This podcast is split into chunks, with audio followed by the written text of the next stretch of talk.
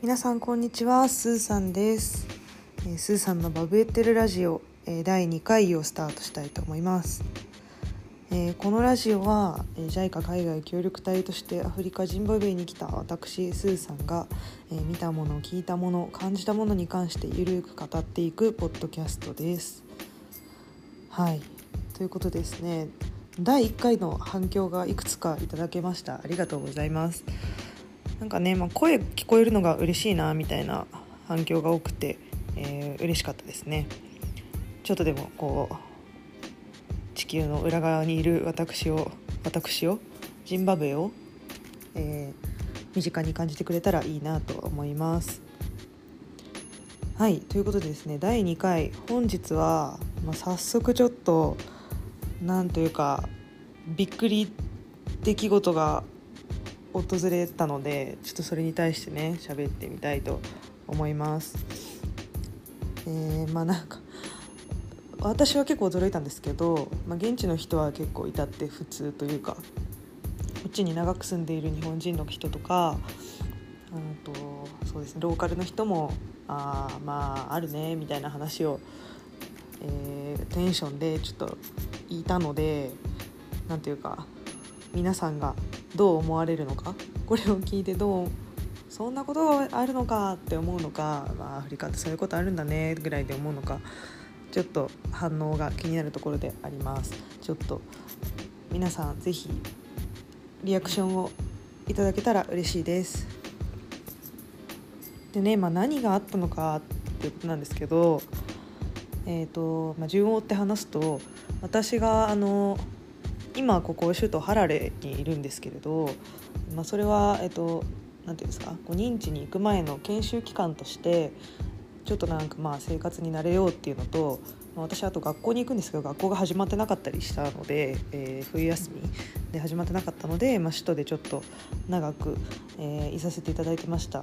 で、えー今週の木曜日に、え移動の予定だったんですねだから、まあ、4日後に移動の、え認知に引っ越しをする予定だったんですけどそれが、まあ、なくなりそうっていう話なんですね。なくなるなくなる、まあ、延期？延期ですね。多分、えーまあ、できないんじゃないかっていうことを今朝言われましたと。で、まあ、その理由がえっ、とあのーまあ、電気と水が全く来てなくてなんかその学生たちも呼べてない状況だと。学校が全く始まらないような状況なのでちょっと今、えー住まわせてあげることができないと思いますみたいな話でした。おいおいみたいなとこなんですけど、まあ、どんくらい電気ないのかみたいな話なんかもうベースというかねそのベースの感覚が分かんないと思うんですけど、まあまあ、首都で行くと、まあ、私が今いるホテルは、えー電気水ありますお湯も出ますっていうのは、まあ、ここで電気を作ってるからなんですね。町首都に、えー普通なんですか？首都でみんな住んでる人たちのところに行くとないみたいです。それは日本人が住んでるところでも、えーなんだろう、まあ、普通の、まあ、例えば街中の信号とかも結構落ちてるし、えースーパーとかも下手すると、えー冷蔵庫落ちてたりとかしますね。そういう状況です、まあ、水は結構首都は来てるのかな？水がないって話はあんま聞かないですね。なんですけどその、まあ、なんでその認知に急にそんな話になったかっていうとなんか私もよくわからないんですけど多分そのスタッフさんの話だと、まあ、なんか電柱が倒れたんじゃないかと。倒れたかなんかしてもう本当に電気が全く通電しなくなってしまったみたいです。で、えーその電気を使って水を汲み上げていたので、まあ水も全くないと、まあ、そんなところにこう なんというか人を住まわせられないっていうのはまあ当たり前だと思うんですけどさすがに首都でさえ、まあ、夜中は通電してるのでなんかこの10時から夜夜10時から朝5時ぐらいかなは通電してるらしいので、まあ、その時間でみんななんかいろんな作業をしたりとか、えー充電してなんだろう、えー洗濯してシャワー浴びてみたいなことをしている生活なのでさすがにねあとね、まあ、水がないっていうのはきついですよね。水がないとトイレとか流せないんでねもうなんかどんどんどんどん家が汚くなっていくみたいな 状況になるのはちょっといただけないかなっていうことで。はい。でまあそれがいつ復旧するのかっていうのは、まあ、そのいろんなお上にこの上になんかそのお願いしてるらしいんですけど、まあ、いつになるか分かんないっていう、えー、ことだったので。もう私の感覚今の分かんないですけど感覚でいくとまあ今週は無理だろうなと思ってますで来週も厳しいんじゃないかなと思ったりしてます早く行けるといいなとは思ってますが、まあ、そんなに何でしょうねうんまあ焦ることもないというか、まあ、行ったとてみたいなところもあるので行ったとてやることは決まっていないというかそのもうやってほしいことはあるかもしれないんですけどそれをこう調査から始まったりするので何ていうかそのそんな焦ることもないなと思いつつ、まあ、また時間ができてしまったなというのが正直なところです。はいねまあ、結構すごくないですか？なんかまあもうなんていうかインフラ系がひたすらに弱いんですよねこの国。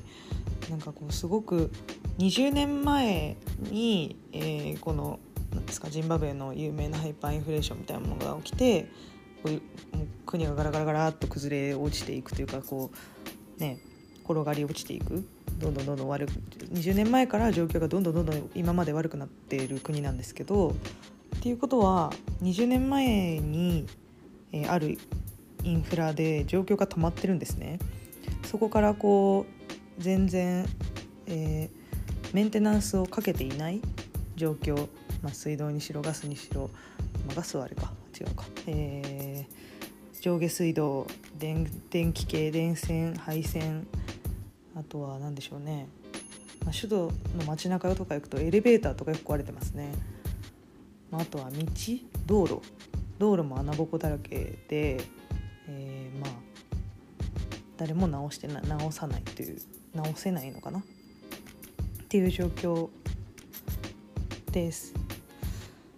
まあ、その前まではね20年前までは割と今南ア結構すごい栄えてますけど南アフリカ共和国南アフリカと同じくらいのレベルだったみたいですもう物もしっかりあってお金もあっていろいろなんだろう綺麗な、えー、インフラもその時に整えたものが、まあ、今その遺産で、えー、うまいこと回ってんだか回ってないんだか、えー、動かしているという状況みたいです。はいということで今日は、えー、私の身に起きた、えーまあ、この後の予定がまた決まらなくなってしまったっていうところからちょっとジンバブエの最後ねあの今のインフラの状況まで、えー、ちょっとお伝えすることができたかなと思います。はいちょっとねいろいろどうなるかわからない状況ではありますがまあ楽しんでやっていこうかなと思います。はいではそうだそうだであとね最後の挨拶みたいなものねちょっとね決めようかなと思ってなんかジンバブエの、えーと、ローカルのラング、えーと、言葉がショナ語っていうのが今ここら辺では話されてるんですけど、